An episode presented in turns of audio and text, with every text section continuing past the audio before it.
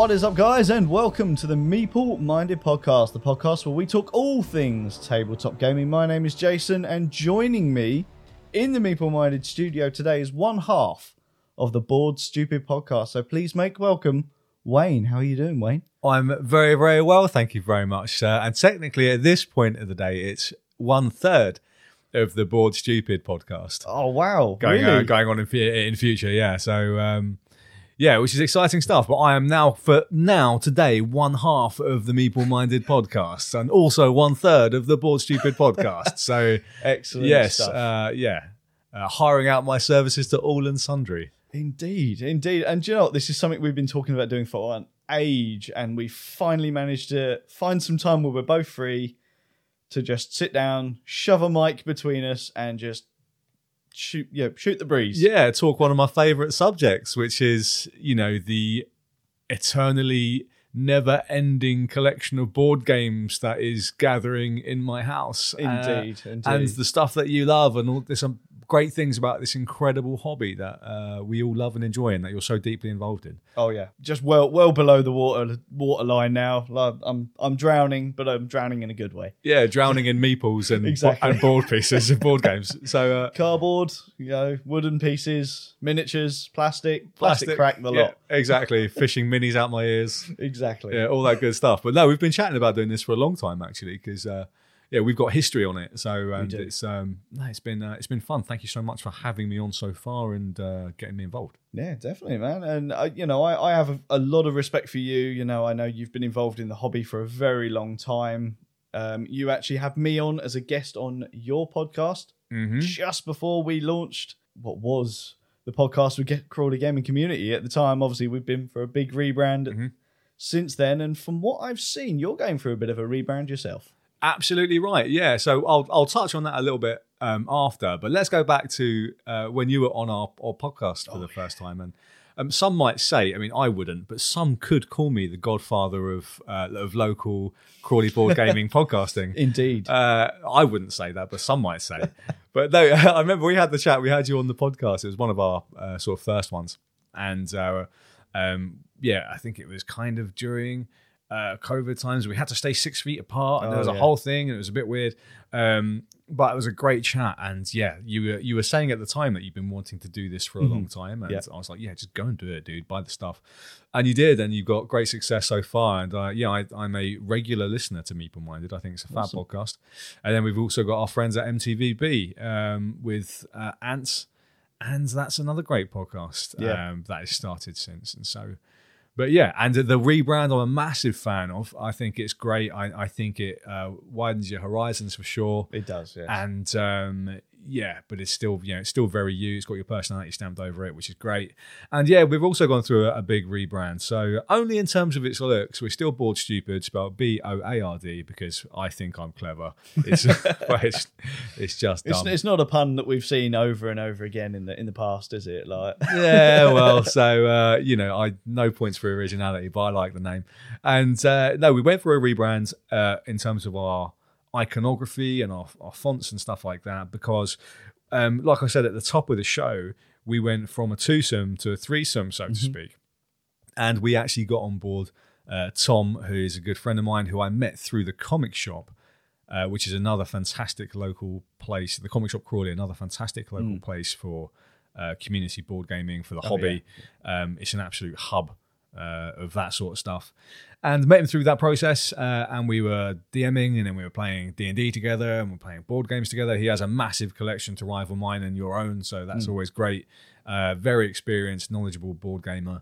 And he adds a really great dimension. And also, now he lives around the corner from me, which is super useful. Yeah, Um, we were on a break for a little while with uh, the Board Stupid podcast, mostly because I moved out of Simon's apartment. So, yeah, yeah. so it makes it very difficult when you don't one live with the person, but then when you're not even in the same town, not in the um, same town, yeah. and in the middle of a pandemic where you're not really supposed to travel, kind of makes it almost impossible, doesn't it? Yeah, yeah, yeah, yeah, that's one way of describing it. Definitely difficult for sure. It was. Uh, it's been a weird year, uh, and certainly, a, um, I'm very thankful for things opening up in the last three to six months, and it's been great uh, to restart this project.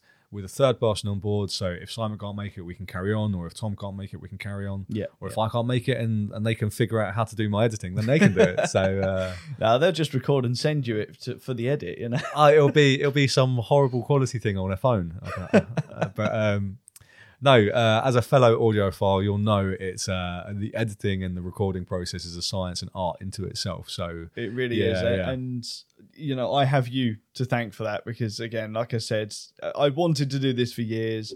Appearing on yours kind of gave me that initial push. Is like, okay, yeah, I definitely want to do this. Now it's sort of switched on to the research side of it. It's like, well, there's so many mics, there's so many interfaces, there's so many mixers, there's you know, and once you've got the recording, it's like, well, now I've got to edit this damn thing, and you know, you have far more experience with that than I did, and you were a wealth of knowledge for me. You didn't tell me to bugger off at any point, so I was incredibly grateful for that. Oh no, no problem at all, dude. And yeah, I know it's a minefield and it's a pain in the backside learning it.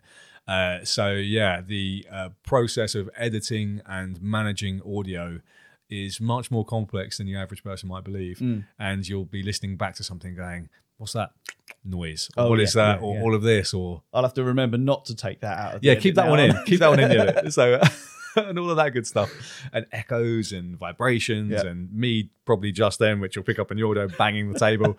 Uh, it's uh, yeah, it's a whole a whole science and art, and. Uh, yeah, big respect. And it's great to do this though, because we do it for fun. We do it for the love of the hobby. Yeah, yeah, exactly. It's it's it's not a job. It is. This is a hobby in itself. Yeah, It's a hobby from a hobby that's also probably from another hobby. It's all sorts of hobby. It's, it's it's just great. hobbyception, and It it, helps us. Yeah, Hobbyception. hobbyception. It helps us. Uh, that's the new name for the podcast. I've Yeah. changed my mind. It's not more stupid. No, it's um. Damn it! I was, I was going to steal that as well. uh, but yeah, it's it's great. It helps for me. The process of podcasting about board games helps me dive into it in more detail and really talk about something that I love to a you know whoever might be listening Yeah, and try and extol the virtues of it. Maybe someone in the car will listen to it and be like, "Oh, what's this podcast about board games? Mm. This is pretty cool." Or um, or maybe what we say we'll vibe with someone and they'll get in touch, they'll ask a question, they'll give some feedback, and it makes it all worthwhile. I just like to talk board games, Yeah. and I like to waffle on. And as you've probably already realised, uh, yeah, I'll just get me going, wind me up, and start. And oh yes, Yeah, so- indeed. Uh, Wayne's definitely got the, the the voice for radio, so it works. Oh yeah, I've been told that I do have a, a radio voice. Um, I don't know, don't know. We'll see. We'll yeah. I, I was told when I did the the initial sort of teaser, shall we say, for for, for the podcast that I sounded very BBC. So, oh, fantastic! I'll make sure I don't do that anymore. a bit of the uh, received pronunciations. exactly, Yeah, exactly. yeah. It's totally not me. So, it's like, oh, clearly that was just a persona I was putting on right there. Joe, it's hard not to when you get in front of the mic. I know I do it every time I do the Board Stupid intro. I'm like, hello and welcome to Board Exactly. Stupid. I sound like bloody Terry Wogan from like, it's ridiculous. It's all that sort of energy that you put in right at the start, and then it's all drained. As like, no, okay, now we're, we're back down to earth. Now we can talk. Let's about have a normal games. human conversation where we don't sound bizarre like 1960s BBC radio announcers Exactly. in wartime. Yeah. Oh my god. But yeah. Anyway, let, let's talk some games. Let, let's find out a bit more about you. What was it that first got you into board games, or or just tabletop games in general? Did were you a war gamer, board gamer, role player from the start, or was there a particular thing that sticks in your mind? I was going to say one thing until you said something at the end there, which is, you know, were you a wargamer, were you a role player, etc. And there's actually two, I suppose there's two concurrent entries to my current uh, love of the hobby. The first one being when I was younger, I want to say sort of between 13 up, was getting into Warhammer. I was into 40k. And then um, after that, Warhammer Fantasy, and I also got things like Battlefleet Gothic and Necromunda, and a little bit of Blood Bowl, and was it Gorkamorka? Was another Yeah, one? yeah, so I had thing, I yeah. had a whole bunch of like Warhammer, um, uh, sorry, Games Workshop products, and uh, also back in the day, I was doing a lot of uh, role playing. I did things like Vampire the Masquerade, D and D, uh, Cyberpunk, um, and I used to love all that as well. Then I took a big break, obviously, as I as I as I grew up, but my soul didn't grow old. I Yeah. just grew old and forgot about it for a little while. Um, like I don't know, like Peter Pan from the film Hook, just forgets about Neverland, yeah. and then he remembers. He's like, "Oh wow, it was like me." And then I suddenly remembered, wait, board games are awesome, And I was looking for something to do um, with my partner at the time, like on just you know have people over.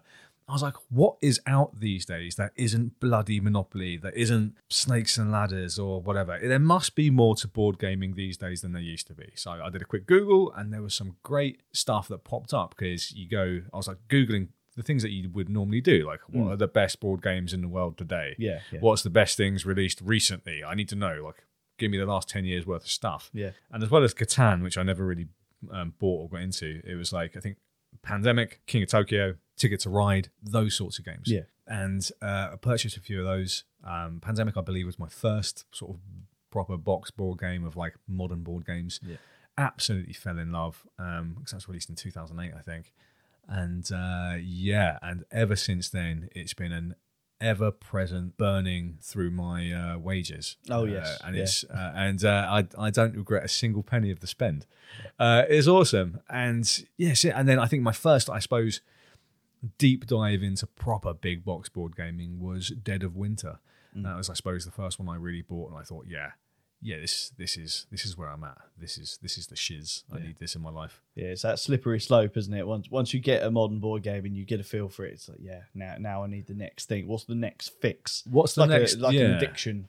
Quite. And then I went through like a whole rampant uh, exploration process. I think we all go through an exploration phase Yeah. when we get into this hobby. Well, you know, I know kind of like know the things that I like, but then everyone online is saying that these things are good. So I'm going to try and I'm going to try these games. I'll try those games. And my collection has both increased and then waned again as I huh, wane, huh?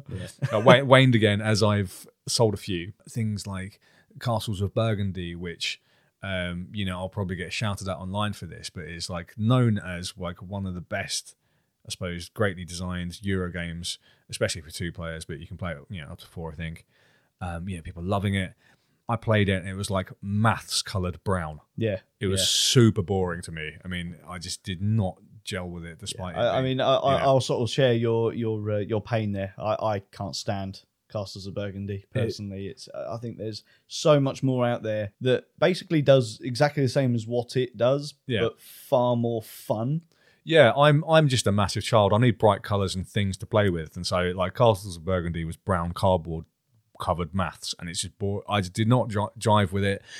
And people love it, and and I appreciate that. If you like the game, you like the game, but Yeah, it's not yeah, for me. It's unlike uh, you know, I know we've got some shared tastes, and yeah, I think production is a good big part of it for me. Mm-hmm. I like a good theme. I need to be able to engage with the game. It needs to have things that you know catch me, as well as having strong mechanics, Yeah. mechanisms. Yeah, exactly. Um, I know one thing that you and I both share a love for is artwork on modern games. The clues in the name, art. Yeah. yeah. A lot of these games just come with pure art now. It's phenomenal. I mean, the art of board games is sort of multifaceted. You've got the art of board game design, which has improved tremendously over the last 20 to 30 years, and even, I think, condensed even more so over the last 10. The art of board game design is phenomenal to the point where there is there are some there is something for everybody in every sort of genre, of type, of style, of mechanisms to drag you in. And then you've got the other side of it, which is the actual art of the game. So the printing of the pieces, the artwork on the box, the everything down to the uh, rules book, to the tiles if you're playing a tile game. Art on board games in the last sort of five to ten years is better than it's ever been. Yeah. Fight me if you disagree, but I think it is unreal. I listened to your episode on Inis, which I agree has some of the most incredible art in any game. Um, the art, I think, was actually uh, done by the guy that did the Che Guevara poster. Uh, okay, yeah. Now, someone on the internet will probably tell me I've got that totally ballsed wrong, but I'm pretty sure that's the case, or or or something, or someone like that. He was like a famous dude that did that sort of art. yeah. And the art in that game on the god cards and on the tiles is unreal. It's so is. great. And then we talked. I listened to your episode on Wingspan, and again, you extolled the virtues of the art. Could not agree more. Mm. And the production in that game. I will say something that you missed on that podcast is Ooh. you didn't talk about the just feeling the rule book. I know. Do you know what? We finished recording as I I, I was kicking myself. I remember talking about the cards themselves. Yeah, which were great. but yeah, the rule book. I completely forgot. Oh my God. Because usually when we when we record um, episodes about the games themselves, I always have the the game out, Yeah, yeah. and I don't personally own a copy of Wingspan. right. We played my friend's copy. We've played the copy that we have in the, the library at the comic shop, and of course, I didn't have a copy. Therefore, I wasn't Mm. reminded of all these things. And although I give myself bullet points, Oh yeah. I don't. net Like I've already missed about four. So um, we'll, we'll circle back, dude. I've got time. exactly, we can circle back. But I did exactly the same with the Wingspan episodes. Like something made me skip forward to something else, and then I I, Hey. I forgot to go back, and I was kicking myself. I'm, I'm criticizing entirely in jest. I mean, it's such a simple, ridiculous thing. But seriously, if you don't own a copy of Wingspan, find someone that does and feel the rulebook. Like Yeah. they might look at you weird when you open it up and go, "Oh, can I touch it?" But Yeah. it is it's worth it. That thing is ridiculous. It's kind of like a vinyl covered fancy paper. it really is. It's amazing. yeah, the production.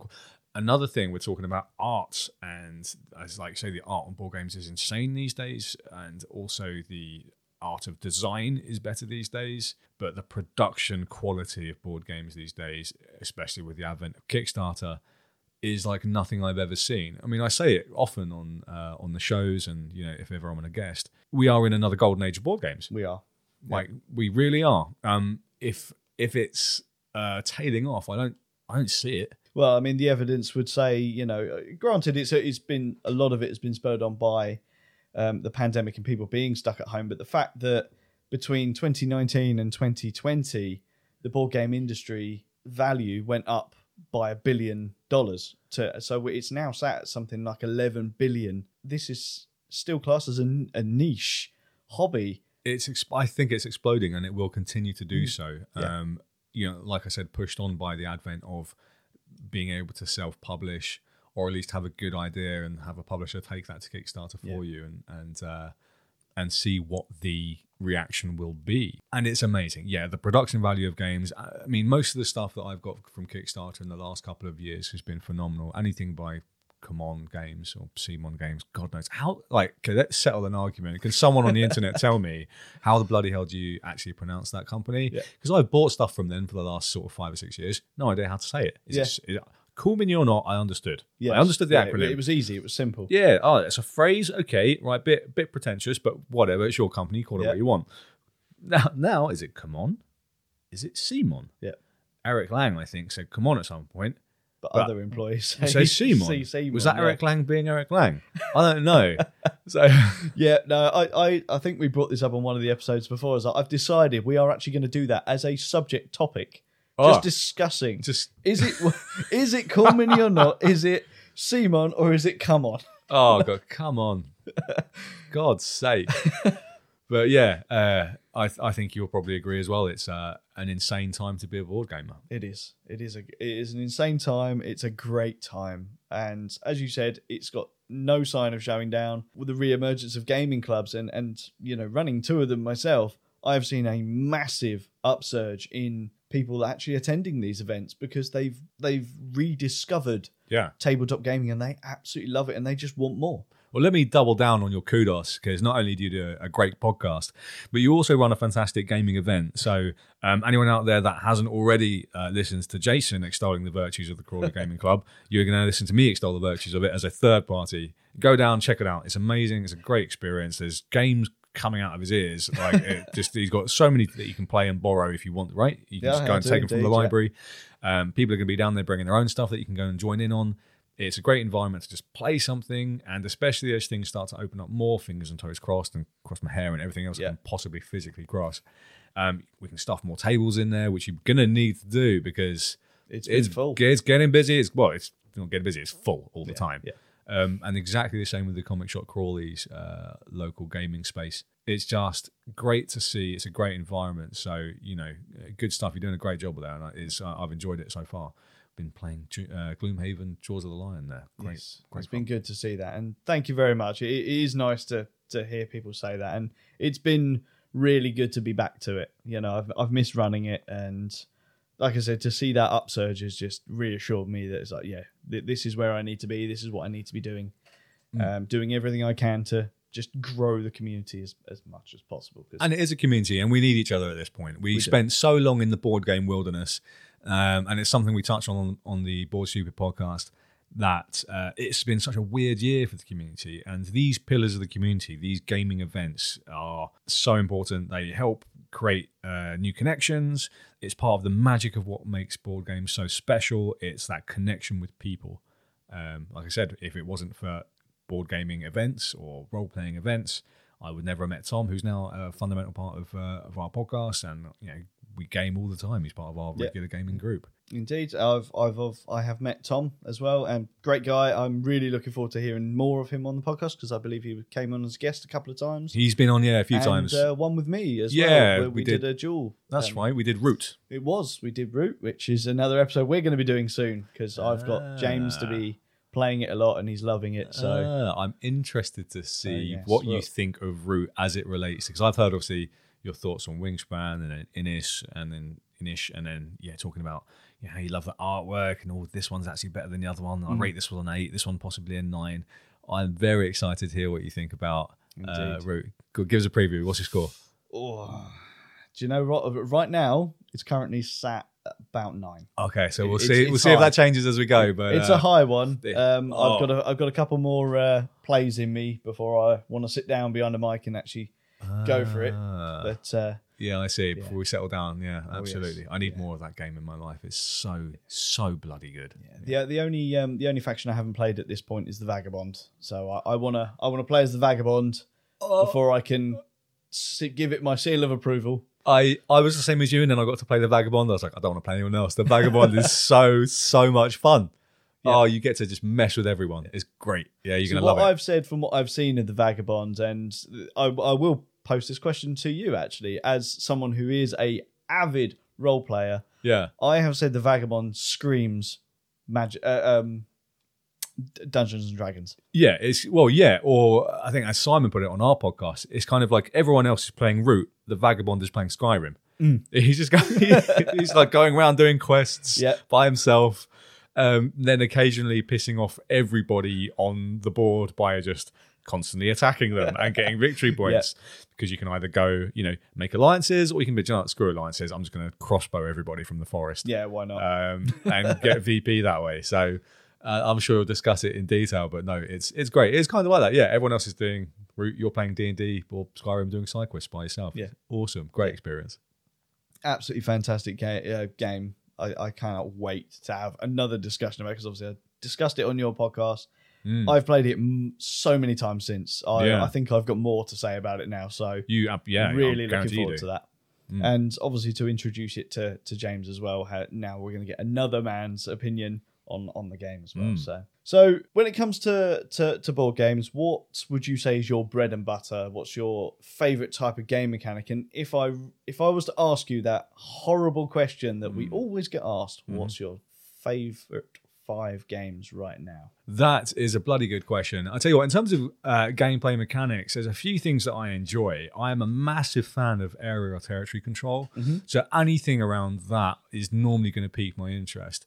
I'm a big fan of um, those Eric Lang designed area control games like The Godfather, Rising Sun, Blood Rage, um, more recently Ankh Gods of Egypt, uh, Inis, which is ostensibly an area control game yeah. uh, anything that posits that to me, I find interesting because uh, Root, as well, to some extent, is also an area control game, although you do have individual objectives, Yeah. depending on how you play. But uh, yeah, I like that mechanic deeply.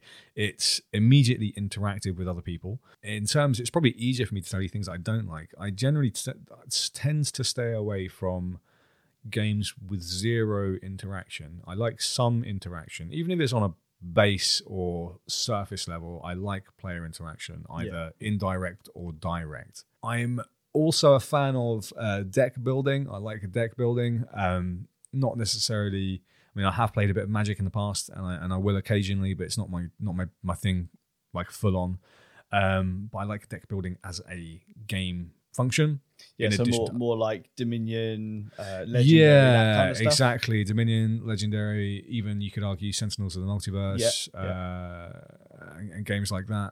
and I do, you know, I like some worker placement games. I recently got Raiders of the North Sea, which is very clever. I like worker placement with a clever twist, the same as uh, I have um, the Manhattan Project, which is another great worker placement game with a twist. Amongst all of that, regardless of the mechanics, it has to have a strong theme, a theme that engages me. It doesn't have to be initially be a theme that I am.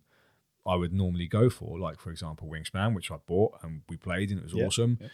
I'm not a bird watcher, but the theme is cool and it, it's great and it draws you in and you understand the principle.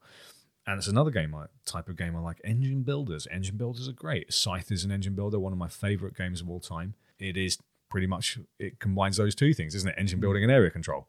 Uh, Yeah, yeah, yeah, exactly. I find that process fascinating. So creating an efficiency engine Mm. is kind of puzzly and, and great. Yeah, uh, let me toss that question back to you before I. Well, that gives me time to think about my top five games. So how about you, Jason? You may have uh, talked about it on the podcast before, but in terms of favorite mechanisms, if you could toss out a handful, I mean, like I said, I've got deck building, area control, uh, engine building, that sort of thing. I, I, I would sort of put myself in, in a in a similar area to yourself. Like I really do like um, anything that involves a good strategy. So you know your area control games, um, deck building essentially is, one of my favorites. You know, uh, Marvel Legendary still to this day remains one of my favorite games of all time, uh, especially with the just myriad of expansions that they've done. But uh, uh, I mean, you've had a, a good look at my collection. I mean, you get I to have. sit there marveling at as we're talking. Loving it. But yeah, the, I, I have a really wide taste. There's not really been a type of game I, I dislike to this point. If I had to pick one that I could never play forever, it'd probably be Euros. If I'm honest, I'm not. Oh, more of I'm like a broad huge. genre. Yeah, exactly. I, I've got nothing wrong or nothing against Euros per se. It's just if I had to pick one, that would be the one I would say I, I, I dislike. You mean like a pure, like um, trade, Hard, hardcore Euros. Trade, trading say. in the Mediterranean, Yeah, exactly. Yeah, um, it's, F- it's farming in in Spain. exactly. Yeah, yeah. I I'm sort of one of these people, uh, and people know me enough now to know that theme is a big part of what I enjoy about games. And I just find most hardcore Euros, while they have a theme, it, it's not always integral to the game. No, it's generally painted on. And I'll be honest, um, these days I like, I suppose, what you'd call a hybrid game. We've got, we did an episode on that. We've got Euros versus, uh, I suppose, what was traditionally called a Ameritrash. Yes, yeah. Or Amerithrash, uh, Ameritrash. And yeah, I, I like a hybrid because that seems to be the way that the industry is heading in terms of its Yeah. game design these days, where you have a strong foundational Euro style mechanism, which is you can work out um, either optimal, suboptimal, or, or, or, or multi optimal strategies or, or tactical approaches. But then you've also got that great um, theming, uh, great um, abstraction of a variety of whatever the theme wants you to do, maybe a level of randomization to keep it exciting. Mm. We have very similar tastes, I think, when it comes together. Like you said, there are a few that we differ on, on opinion on, but I think for, the, most part, yeah. I have a I, I come over to yours quite a lot. We play lots of games. I'm sure at some point we you'll want to try some of these. You've already highlighted some in my I collection that have. you would I like was, to try. yeah, I said to you at the top of this uh, session before we even started recording. I was like, Jason, I need to play this, this, this, and this, and this. When are you going to invite me around? exactly. Yeah. um, but yeah, getting back to your initial question, actually about what's my top five at the moment. Okay. And Cool. let me preface this because I will do this every single time. My top five favorite games changes weekly. Yeah. Based based on so is it a top five, Wayne? I don't know. You don't judge me. It depends on what I'm playing and the things that I'm into, uh, and I think that's totally valid. So at the moment, my top five games, and I'm not going to give you a particular order, is going to be Scythe, uh, Roots, um, Ankh Gods of Egypt has jumped straight up there, and uh, over and above Rising Sun, which was prior to this moment, like one of my favorite games of all yeah. time. Just looking through the rest of my list here, uh, Inis, and at present, Smartphone Inc. Yes. So there is some fantastic stuff there, uh, which if you've not played any of those games, I recommend grabbing one or all of them. But yeah, my my top five games or top three games or whatever just tends to be based on what I'm playing a lot at the moment. Because as we say on the podcast on on Board Stupid, we only play awesome games. Mm, yes. That's it. So they're all they're all good. I don't buy crap games. Uh, it's not, I'm not I'm not in I'm not in the market of slating games or deeply getting into the weeds of, of negativity. I'm try. I always try and be as positive as possible, and all of my games I enjoy. If I don't enjoy them, I don't. I'll, I'll sell them. Yeah. So, I mean, I only recently started adding in the question, "What don't you like about a game?" Yeah. Right, yeah. and, that, and that, hurt my heart. we should love everything about. we should love games. everything. Yeah, yeah. So, That's kind of our little trait. Is like we have to find a little niggle with every single. yeah, I know. Yeah, I noticed, and I appreciate that when I'm listening. I'm like, yeah, actually, actually, that bit is is BS. I don't like that. So it's like the honesty needs to be there. Oh, You yeah, know, for sure. People are saying that you know all board game reviewers get paid. I can guarantee you we don't. Do they? Apparently, we're missing out. Where's where's my check? Where's my? So, I would love to be paid to do you know to to talk amazing stuff about board games. You know, because I'm going to do it anyway. oh my god, so, people are getting paid for this. Are you kidding me? Un- unbelievable. But no, yeah, we, we do it um, for the love, bro. We do it for the love. It's all about the love and the community. There you go. Exactly. We do it. We do it for you listening. Yeah. Exactly. So, with regards to Board Stupids, when you decided to take the plunge and actually start up your own podcast, you decided to do it with Simon. What was the what was the catalyst there? What did you just have instant chemistry together and went, "We need to do a podcast together"? Do you know what? It's kind of we started it in the middle of the apocalypse, and um, I obviously have a massive stack of board games, and Simon at the time hadn't really been in the hobby. Mm. Um, he maybe played a couple here and there, but really it was a chance to just um, play some games. And I said, "Simon, do you want to play some stuff?" And he was one hundred percent up for it. And you know, you know how you introduce someone to the hobby, like with either Ticket to Ride or Yeah. or Pandemic or something like that. I introduced him with Nemesis. Yeah. so just straight in at the deep end. I right was there. like, here you go, mate. Just yeah. "This like, is easy." What's that? You can't swim? Get in the sea. Get in the sea and enjoy it. There, there That's is a, it. there is a typhoon coming, Just- but you know, Yeah, swallow that salt water and enjoy it. So no, it was, and uh, he loved it. We played because it's a semi-co-op game. We played the cooperative uh, sort of campaign book which comes with it, Yeah. which is amazing. And from that point on, um, we played a bunch of other stuff that I had, and I I always wanted to just do podcasting. I was into recording anyway because I record for music and other bits and bobs and voiceover, etc. And um, I was like, why not combine a few of these things together? I like recording, I like music, I like designing stuff. Let's do something that we can combine these things with the board games. And he's got like he had that opinion coming in from you know a, a newcomer to board gaming. All mechanics, Yeah, all mechanisms were new to him, so or, or newish. But he's a super smart guy and he's very analytical. So he adds that that level of depth and perception where I add the sort of uh, boundless idiocy and enthusiasm. So we between us, I think we have a nice balance and chemistry. And Tom comes in as like the really nice man in between, um, who um, can sort of really give a great deal of depth and knowledge based on his experience.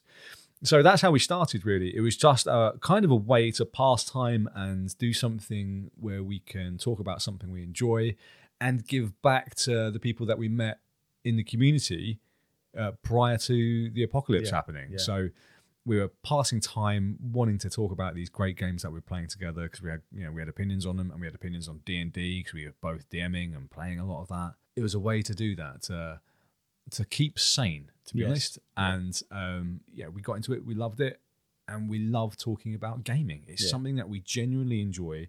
We get together, and now with Tom in, you know, we've got ten opinions between the three of us. Yeah. Uh, so it's great to just chat stuff, and uh, yeah, it gets you excited to play. Yeah. and then you play a game and be like, "This is why we love it." Yeah, exactly. Mm. And you know, you obviously are very, I say very similar to us. You were before, before us, starting up in the apocalypse. How how did you find that? And you know, did you immediately regret it? I mean, I suppose at the time you were actually uh, housemates with Simon, which would have made it a bit easier. Yeah, hell yeah. Oh my god, it was way easier. I lived with Simon. I was going through a lot of personal strife, I guess. There was a lot of issues going on in my life at the time, and it was another way again of uh, somewhat escapism. Yeah, Um, I absolutely don't regret a single bit of any of my life decisions up until this date. Um, you know, uh, disclaimer: I'm happy that I've ever been, but uh, it's it was good to get that started, and I feel like I've learned more about board gaming, about recording, about myself, about Simon yeah, um, through the process of starting that project. We took a break because you know I moved out of his apartment and things changed, and we Yeah. you know with life has to carry on. And then we had you know, more lockdowns and all sorts of nonsense. But since it's opened up again, um, we talked here and there because Simon's been super busy these days as well. talked here and there about getting it restarted because it was always the plan. It was never a, it was never an end. It was always a hiatus. Uh, just finding the right time, and um, I suggested getting the third man involved, get Tom in, and uh, it's just it's just been bang on the money. It's exactly what we needed, and uh, yeah, we're recording great guns at the moment. We're doing another couple of sessions uh, this week, uh, launching our first one, which will probably be before this podcast is is released, right?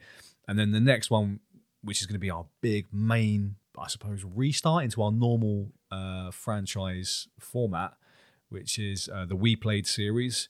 And we're starting that from Friday after this podcast comes out Okay. on Ankh Gods of Egypt, my big box Kickstarter, which came and I've been playing the hell out of. And we go, as you know from listening to us, we go deep on, on our games. So yeah, we we yeah we don't have a multi format uh, show um, like like you guys do. We just go. There's one thing. Let's just talk about this for an hour, and uh, and it's great. Yeah, so you'll you'll hear some good opinions on that. Hopefully, Awesome. So yeah, you really are c- coming back, guns blazing, uh, straight in with Ankh. straight in with a big one. We thought, let's not mess about. Let's uh, let's go big. Um, after that, we're probably going to cover off a couple of the things that you've done as well. So if anyone wants to hear a different opinion on things like Inis and Wingspan, uh, then Some you know, competent people. no, stop it. No, not at all. Stop it. Stop it. Stop it. So no, we'll we'll have uh, a different slant on it, and you'll hear in in the different approach. I mean, uh, we've got a different style of podcasting as uh, than, than Jason, and then with Ant. And I recommend you listen to all of them. Support your local people. Yeah. And uh, you get some good ideas uh, and potentially some purchase options out of it. But yeah, we're going to hit those games um, for sure. And then you'll hear some uh, some other stuff, some of the weird stuff hiding in the back of my closet. So I think one of one of the games that we've both covered uh, to this point was Dinosaur Island. Now we've done uh, Dinogenics as well. Now Yeah. this was one of the games that you highlighted that you do still need to play, and I, I am intent on getting you to play that because Yes. I stand by my guns. yes, Dinogenics is better than Dinosaur Island. Well, well, that will have to remain to be seen because there were some things I I strongly disagreed with on your podcast about Dinosaur Island. I was, wait a minute, that's not right. Let me go around Jason's house and put him straight. This is nonsense. So, um, no, f- I would like to play Dinogenics. Actually, it looks awesome, and in terms of its um, presentation, it's super cool. Um, I'm excited to see if there's uh, any differences, you know, or what the differences are what I liked about Dinosaur Island specifically was its peculiar multi-phase approach, and it was like four games mashed together Yeah, in a neon nightmare, which came out super fun. Uh, and yeah, I, I liked that game a hell of a lot. I've played it a bunch, but I would like to play Dinogenics. It's well reviewed. Heard your positive thoughts on it. I like dinosaurs. Yeah, I think we all like dinosaurs. Let's be honest. Let's do it. All day long will I talk about my collection of games. and uh, if you're ever in the area with me, just ask me to play something. I'm willing Oh, yeah. to. I'll tell you what, before, um, I don't know if we're getting close to the end or if you need to kick me out, but I will ask you about. We haven't done a, a podcast on this, but I would like to at some point. How do you feel being. Are you normally the board game teacher or is someone else normally the teacher? It depends. It takes me a long time to to learn rules. I find it far easier to to be taught rules, but once I Ah, know the rules, Okay.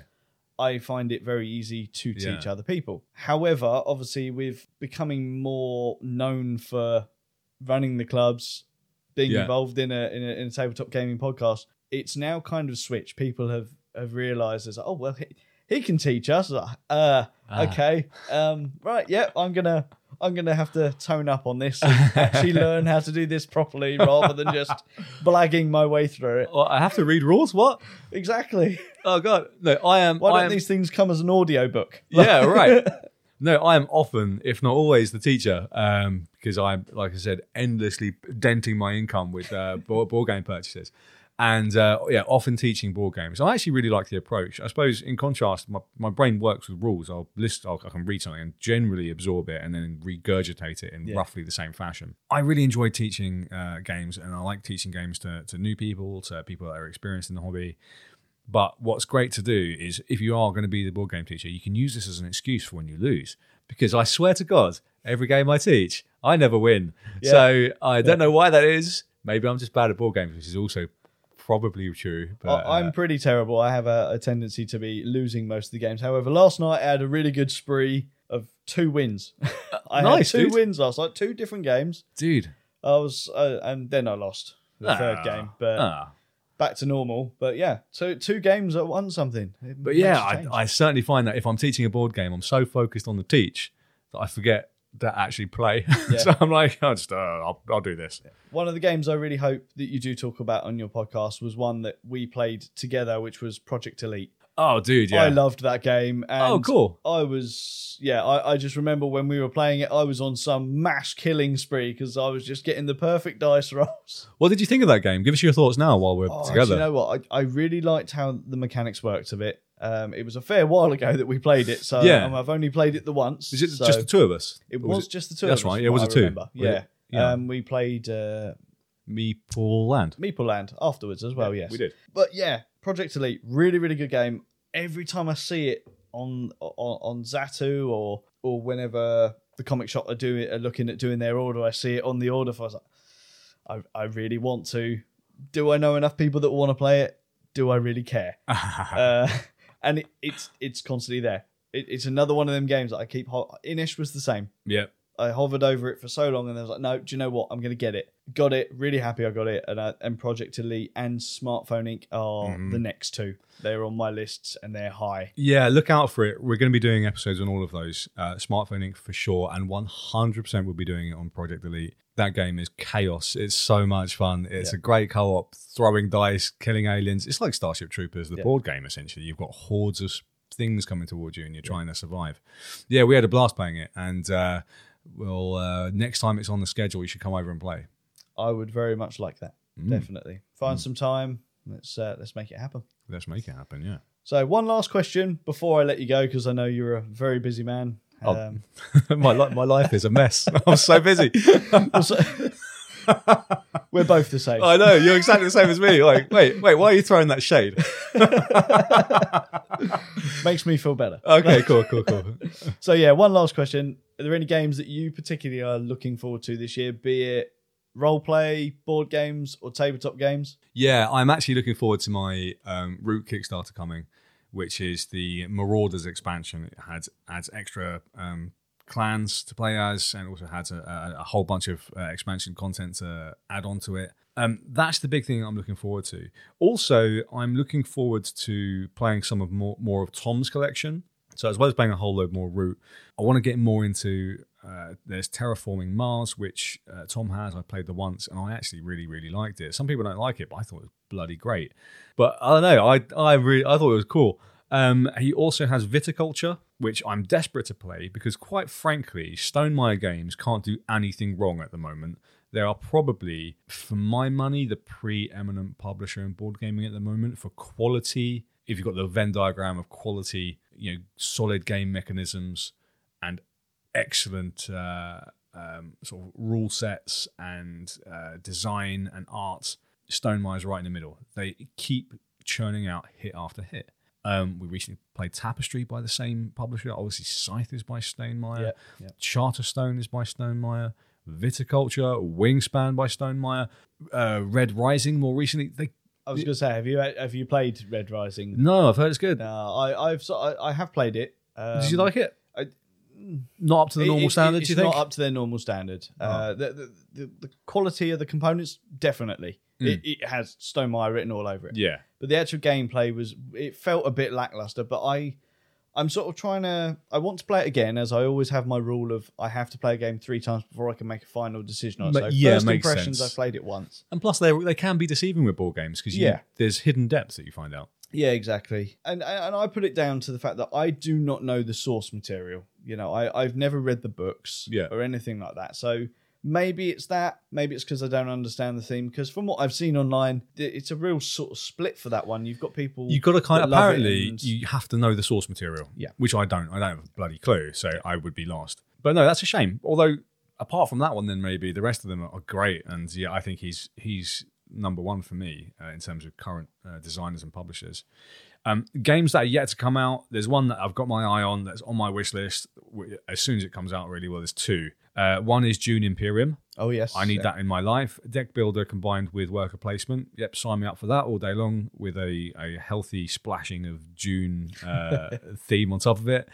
Um, it's got great reviews everywhere that I've read. It should be a really fun, solid game to add to the collection. So looking forward to that. And then also Unfathomable. okay Have you heard of that? I have not heard of this one. What's? Okay. prepare to stick this one on your list. So it's Fantasy Flight. It is set in the Cthulhu mythos. So uh, you know it's Lovecraftian, and it it is Fantasy Flight's reskin of the Battlestar Galactica board game because they lost the license to that. Of course. So they have reskinned it in the Lovecraftian universe, and that I cannot get enough of because I love me some tentacle Lovecraft action, and it is going to be great. So you're basically on the SS Atlantica or something like that, and then you've got you know all of those BSG mechan- mechanisms. Um, you know, we've got the Cylons. Someone's, you know, there's a hidden role. Yeah. It's a semi-co-op thing. You've got, you've got challenges to beat every round.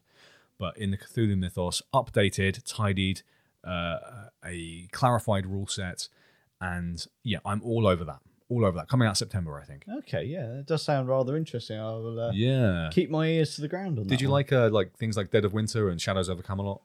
To a degree, yes. Yeah. Yes, I did. Yeah. It's the se- that semi co-op, so it's similar. So, but okay. but peak awesome. Yeah. I shall look forward to seeing that. I'm Do it. sure it'll end up on your your shelves, and more than likely mine. If a game comes out, it tends to end up on my shelf at some point. Dude, when it comes, come and play it. So uh, yeah, f- open invite. I'd definitely be up for that. Definitely be up for that. And with, with regards to Red Rising, I would be up for playing it again. I know that our good friend Anthony from the MTV podcast has it, Ah, Nice. so maybe we should get a uh, a podcast night together, and just all all the podcasters just play That- a game of Red Rising, and then That sounds awesome. spill the beans as to what we like and what we don't like, and That's a good one, man. I Yeah, we we'll- should do that. we, we could we could co-release it on all our platforms. That would be rather cool. Wouldn't that be a cool thing to That do? That would be really really cool. Show some love, shared love for the community. I mean, I, I plan on having Anton on the show at some point, as as I'm sure uh, you will as well. He's busier than me. This is very true. He's hard to get hold of. He's he a hard man a very get. hard man to get hold of, especially as he's just started his uh, third season as well. Yep, season three. Uh, I believe there are some board game episodes coming up soon as well. Yep, yep. I, I interesting. yeah. He has intimated he may well be getting in touch at some point, so we will see. Yes. Right. Is there anything else that you want to talk about today before I let you go? If you start me up, Jason, I won't leave your house. Okay, so let's uh, we'll, we'll call it there. I suppose. Um, I don't know. Just thanks for what you do for the community, and uh, looking forward to getting some game nights together in future and doing some more recording. And always a pleasure to chat to you about Yeah. anything really, board games or otherwise. And uh, yeah, check us out at facebook.com slash board stupid UK B O A R D because I think I'm clever. There you go. And that's where you find Wayne, Simon, and now Tom, which I'm really looking forward to hearing the new the new trio. Yeah, Just uh, separates us even more, which is which is which is great, really. We, Yeah. we have our sort of laid back, complete amateur style compared to your much more pristine professional style. Stop hyping it up like that. That's BS. You know it. oh, good stuff. Good stuff. We're all, we're all, yeah, we're, we're like we're, we're very much like you. You know, we're very laid back. Yeah, man. Uh, it, it's it's all about the hobby. At the end of the day, we do it for the love. We do it for you, listening at home. exactly. That's exactly what we do. So yeah, once again, where can people find you? You can find us on facebook.com slash boardstupiduk. That's B O A R D, or at our home anchor.fm forward slash board stupid. Again, don't forget the B O A R D. And just to help you out out there, I will make sure all of that information will be in the podcast description so that people can just click it rather than having to search it. I've always liked you, Jason. I know I've always liked you too. Oh, Thank you very much for joining me today. My pleasure, man. It's been- Anytime. it's been good. I'm going to hand over to our newsman now, if you don't mind. So Ah. over to I can show you him actually. He's out in the shed. You know, he's locked up, ready to do his news. Did you feed him today? I, I haven't yet. No, he, he gets food once he's given the news. Good. So Tell us that news. over to the newsman, Paul. Thank you. You know, I really appreciate you looking after me like this, Brian. Yeah, but I think the uh, sexy nurse outfit is a bit much, though. What do you mean, looking the part? You know they don't actually wear that stuff at the hospital. Hang on, what's that for? Bed bath? I'm not an invalid. I'm supposed to be exercising my knee, not resting it as much. Careful with what you're doing with that. Ooh, ooh, ooh, Brian, careful! No, I think I can manage that from here on in, thank you. Where am I off to? Well, I've got to read this week's news out, haven't I? Okay, that'll give you time to make my bed up again. Remember, hospital corners, I'll be checking. It looks like the current global pandemic is continuing to take its toll on the world, and no more so than the news that another Chinese port has announced a partial closure. Services were shut on Wednesday at a terminal at Ningbo, Zhoushan, one of China's biggest and third busiest cargo ports, after a worker was infected with a Delta variant of COVID 19. The closure threatens more disruption to the supply chains ahead of the key shopping season. Closing the terminal on Meishan Island until further notice will cut the port's capacity for container cargo by about a quarter. It comes as the cost of shipping from China and Southeast Asia to the east coast of the US US has already been hit with a record high, according to the Freightos Baltic Global Container Freight Index for people trying to ship goods from East Asia to Europe or the US is one blow after another. The COVID crisis put the container shipping industry under intense pressure by knocking normal patterns of supply and demand out of kilter. Then came the Ever Given, which blocked the Suez Canal for six days, delaying hundreds of vessels and causing knock on effects that lasted for weeks. And on top of that, partial closures of key terminals in China at the Yantian earlier in the year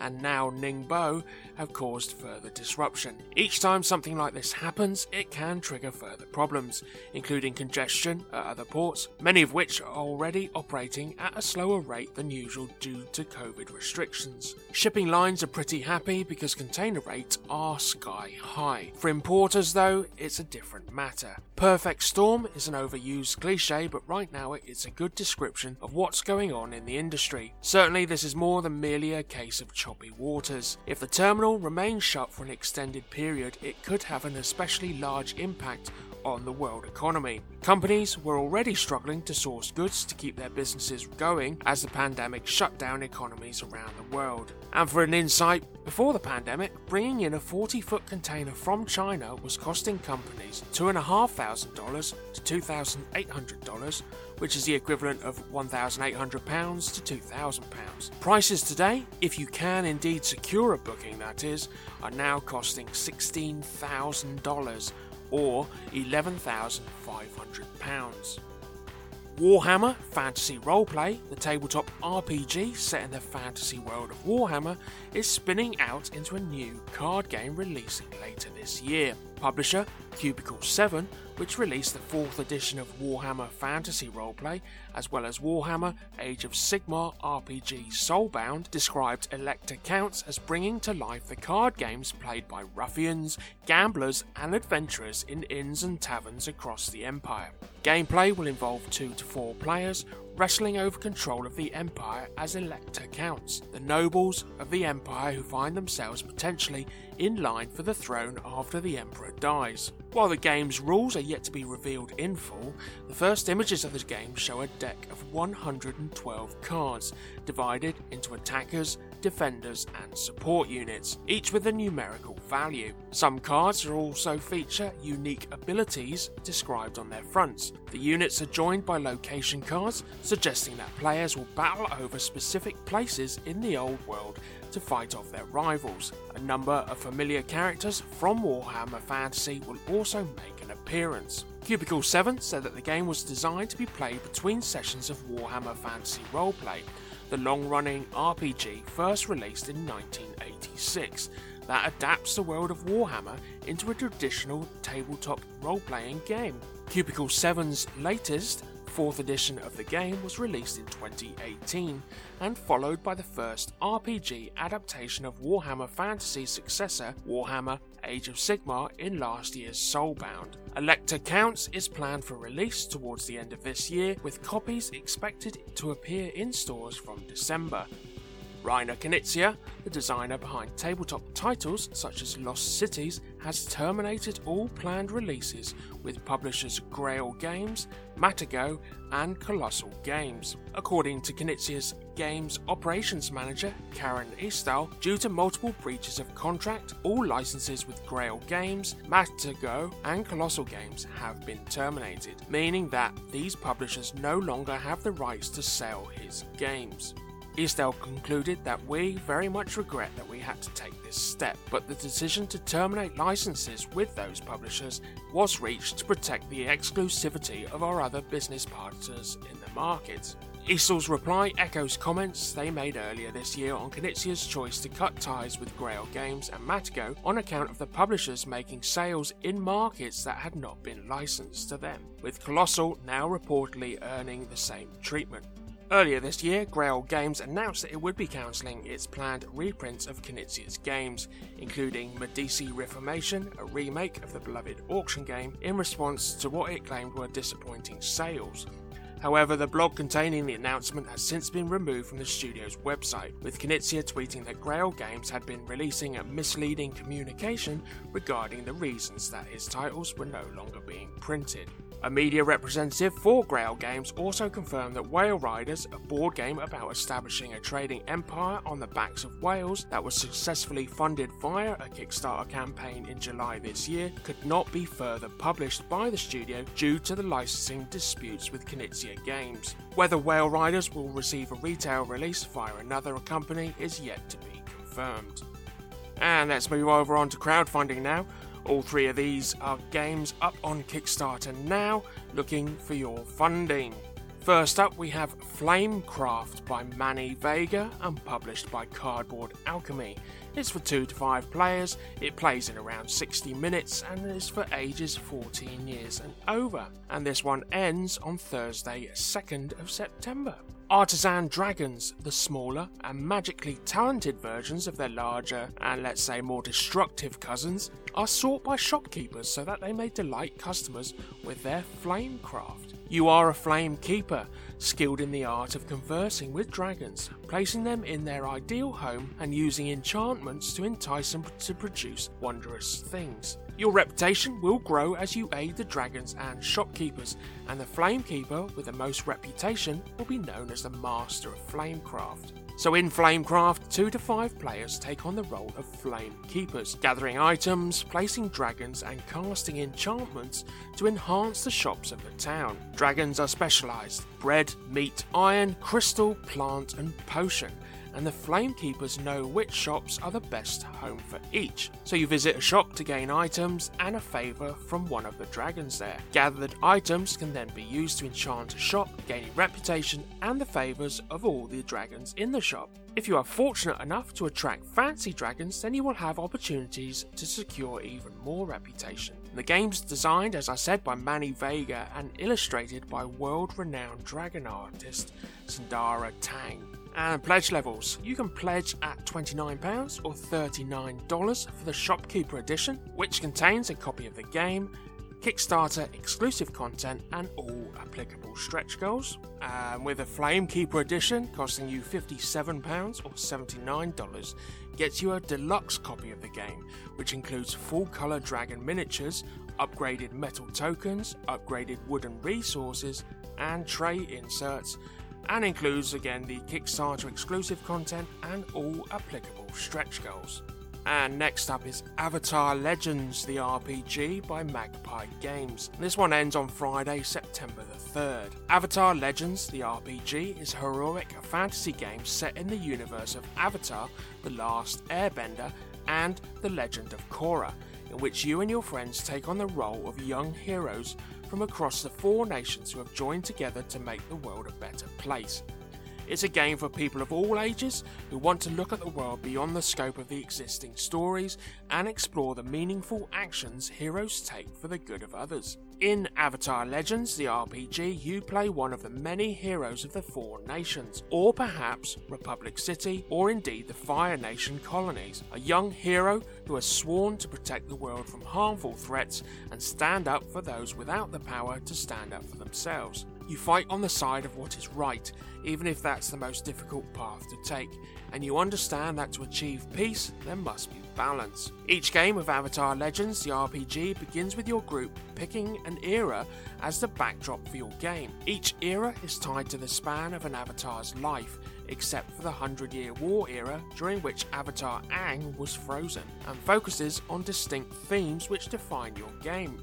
Magpie Games is excited to bring you Avatar Legends, the role playing game. With over a decade of role playing design and publishing expertise, Magpie Games has created an innovative system that brings the world of the Four Nations to life in a tabletop RPG that captures the heart of the Avatar franchise balance, heroism, and the power of friendship. The game includes setting information seeded with plot hooks for your game, numerous playbooks representing the archetypes of heroes fans love from the television shows, a full set of custom mechanics for adventuring across the Four Nations, an adventure to get you started on your journey, and much, much more. Delve into the Four Nations like never before in an immersive roleplay experience that challenges you to find balance in a world in desperate need of heroes. Yep, yep. So you can pledge as a fire ferret for all source material in the PDF format for £15 or $20. The Winged Lemur pledge gets you a physical copy of the core book and the PDF files for £37 or $50. Pledging at the Otter Penguin level gets you the Winged Lemur pledge plus all physical and digital stretch goals that have been unlocked. And this will set you back £55 or $75. £73 or $100 gets you the special edition cover of the core book, plus everything in the previous pledge level. Or for those of you wanting to go all in, and I mean all in, is the Flying Bison pledge, which includes everything already mentioned with a special edition deluxe dice and leather dice bag.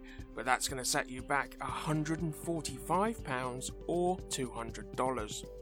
And lastly, on this week is a game called Empire Plateau by Stephen and Alex Frances, published by Frances Games. It's for 2 to 4 players, it's going to take you 15 to 90 minutes, it's for 8 years and over, and it ends on Thursday, September the 9th. An exciting and unique tactical strategy game Empire Plateau is the brand new ultimate alternative to chess, but on a larger scale, as it can be played by two, three, or even four players. And it's a game for family, friends, and lovers of lateral thinking, with no dice, no cards, and no luck involved. The armies used in Empire Plateau are based on the ancient empires that ruled the known world at their time Babylonian, Persian, Greek, Roman. Historical records well document various feuds and battles fought between these warfaring dominions during the ancient classical period of history, circa 800 BC to 600 AD. So you need to plan your strategy for defense and attack, maneuver around the game board, win skirmishes, use skills and tactics for area control, and eventually claim victory by conquering your opponent's empire's base to win the game and it comes in as three pledge levels. The bronze pledge at £37 is for the base game. £52 gets you the silver pledge, gets you the game and a set of four branded coasters, and the gold pledge at £65 gets you the game, the coasters, and a beautifully designed E Raptor insert for all the pieces. Now over to events. I thought as we were working our way through August fairly quickly, I'd firstly give the Strange Games Festival another shout out as there are some pictures still available for the whole long bank holiday weekend of camping and gaming at a beautiful Sussex campsite. It's been running for six years now, and due to the ever increasing attendance, 200 plus at the last count, this is the first year at their new site, allowing them to invite even more gamers to attend. So the dates for this are from 2 pm Friday 27th of August through to 6 pm on the Monday the 30th. The location is Bushy Wood Activity Centre, Main Road, Hailsham, Sussex, BN273LZ. Tickets for the event are £55 per person for the entire weekend, which includes a camping pitch. You can even include tent hire at an additional cost. So head on over to Strange Games Festival, or one word, .co.uk for all the information. Word has it that all the other local clubs in the area have seen increased numbers since they've started back, which for us here at Meeple Minded is great to hear. So Wednesday evenings is gaming at the comic shop in Crawley.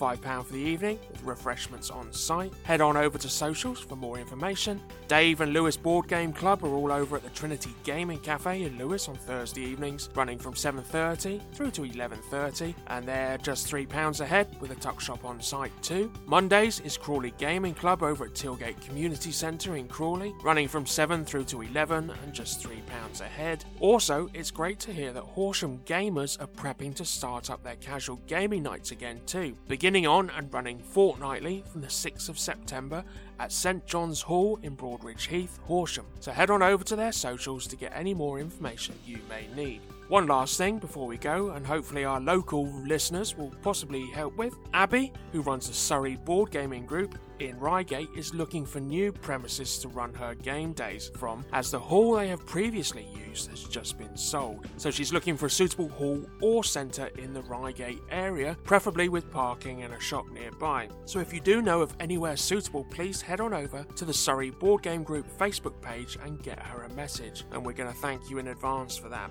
Remember to keep an eye on socials for any of the last minute changes and or announcements for any of our local gaming groups. Right, Brian, have you finished making the bed? What do you mean bend over? I do not require that, thank you very much. No, no, no, you're not putting that thing anywhere near my bottom. Just say goodbye to everyone before I have to do something drastic. Good. It's a goodbye from me too. Keep safe, peeps. Keep those dice rolling, the cards shuffling, and we'll be right here for you next week. No, no, put it down.